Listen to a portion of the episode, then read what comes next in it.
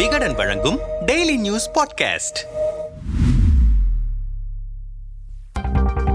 கால்பந்து உலக கோப்பை கத்தார் மைதானங்களை சுற்றும் சர்ச்சை. முப்பத்தி ஏழு மரணங்களா? ஆறாயிரத்திற்கும் அதிகமான மரணங்களா? கத்தார் கால்பந்து உலக கோப்பை. கத்தாரில் இரண்டாயிரத்தி இருபத்தி இரண்டாம் ஆண்டுக்கான பிஃபா கால்பந்து உலக கோப்பை தொடர் நவம்பர் இருபதாம் தேதி தொடங்கி டிசம்பர் பதினெட்டாம் தேதி வரை நடைபெறவுள்ளது. இந்த தொடரை நடத்துவதற்கான உரிமையை கத்தார் நாடு கடந்த இரண்டாயிரத்தி பத்தாம் ஆண்டு பெற்றது. நடைபெறும் போட்டியில் மொத்தம் முப்பத்தி நான்கு நாடுகள் பங்கேற்க உள்ளன இந்த போட்டியை காண உலகின் பல பகுதிகளிலிருந்தும் கோடிக்கணக்கான ரசிகர்கள் கத்தார் நாட்டுக்கு வருகை புரிந்து கொண்டிருக்கிறார்கள்.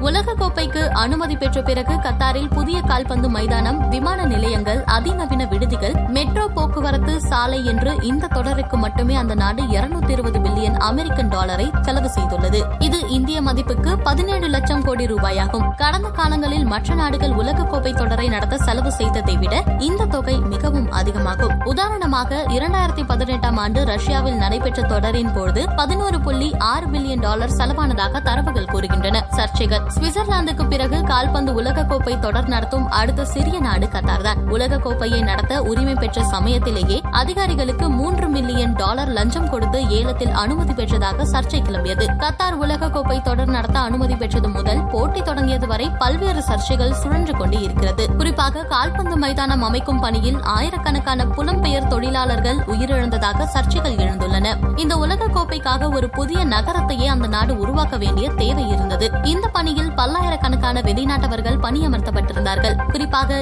இந்தியா வங்காளதேசம் நேபாளம் ஆப்பிரிக்காவை சேர்ந்தவர்கள் பணியில் ஈடுபட்டிருந்தனர் தி கார்டியன் இதழின் அறிக்கையின்படி இரண்டாயிரத்தி பத்தாம் ஆண்டு முதல் இரண்டாயிரத்தி இருபதாம் ஆண்டு வரை ஆறாயிரத்தி ஐநூறுக்கும் அதிகமான புலம்பெயர்ந்த தொழிலாளர்கள் உலகக்கோப்பை தொடர்பான பணிகளில் உயிரிழந்திருப்பதாக கூறப்படுகிறது. அதிக வெப்பம். கத்தாரில் நாற்பதிலிருந்து ஐம்பது டிகிரி செல்சியஸ் வெப்பம் நிலவும். அதன் காரணமாகவே குளிர்காலத்தில் இந்த தொடர் நடைபெறுகிறது. அதிகமான வெப்பநிலையில் தொடர்ந்து பன்னிரண்டு மணி நேரம் வேலை பார்ப்பது அங்குள்ள மணல் தூசி போன்ற பல்வேறு காரணங்களினால் நல்ல ஆரோக்கியமாக இருந்தவர்கள் கூட உடல்நலம் பாதிக்கப்பட்டதாக கூறப்படுகிறது.